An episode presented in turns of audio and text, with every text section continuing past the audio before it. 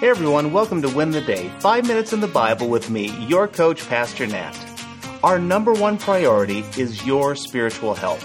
So, to help you pursue spiritual health, today we're going to talk about the assurance of your salvation. How do you know if you're actually saved? I get many emails from people who ask this very question.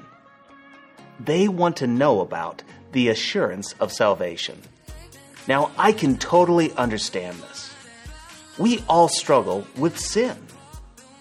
But we also profess to know and love Christ. So, is it actually possible for you to be sure of your salvation? What are the signs of it?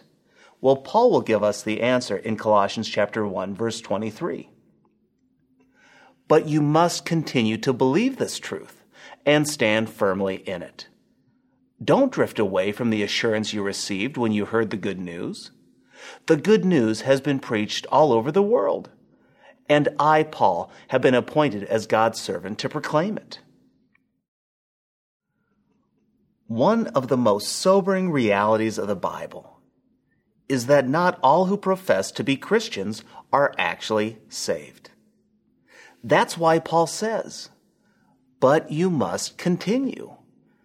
I think a better translation is if you continue. Think about Jesus' words in Matthew 7. They are some of the most frightening words in all of the Bible. What did Jesus say? He said, Not everyone who calls out to me, Lord, Lord, will enter the kingdom of heaven. Only those who actually do the will of my Father in heaven will enter. I don't know if you know this, but there was a frightening study of the people who attended the Billy Graham Crusades. Well, this study discovered that only one out of 13 people who professed faith in Christ actually got saved. They drifted away, as Paul puts it. So the question is how can you be sure of your salvation? Well, Paul gives us a very significant answer here in verse 23. People give evidence of being truly reconciled when they continue to believe this truth and stand firm in it. Remember Jesus' words? He said, If you abide in my word, then you are truly disciples of mine. Now, this may cause some stress for you, maybe even some tension. Does this mean you have to earn your salvation? Do you have to keep earning your salvation to keep it? Absolutely not. Paul fought hard against this teaching of legalism. Paul says in Ephesians 2 that we are saved by grace through faith. It's not through works. God saves us for good works so that we might walk in them. But it's not just that. There are other pieces of evidence that Paul doesn't cover here. We're going to have conviction of sin when we are tempted. We will desire to not sin. We're going to have remorse when we do sin. We're going to repent.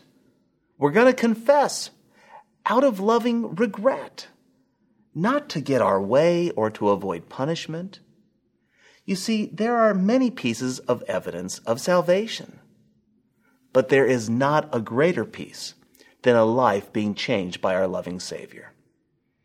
So, I guess in summary, salvation is permanent. You can be sure of it. But I don't want you to think that by just asking Jesus into your heart, or by believing in your head alone, that Jesus died on the cross saves you? No. You see, when we really believe, we will live it. When we believe in that death, burial, and resurrection, it's soul saving. It's life changing. That is a true trust in Jesus Christ for salvation. It's a ticket to heaven, but it's also reconciliation with God, and it gives us a new life. That's why this is my challenge for you today. Reject easy believism and also reject legalism. You see, Easy Believism says that salvation is a cheap one way ticket to heaven. It's void of life pleasing to God. Now, it's true that salvation is not a series of do's and don'ts that keep you on a high wire of salvation. Listen to me. God's grace is sufficient. It's sufficient to turn you from sin and to turn you to Christ. So when you're saved, rest in God's grace. Enjoy that new life in Christ. When you do this, when you pursue following Him in His power, friend, believe me, you will win the day.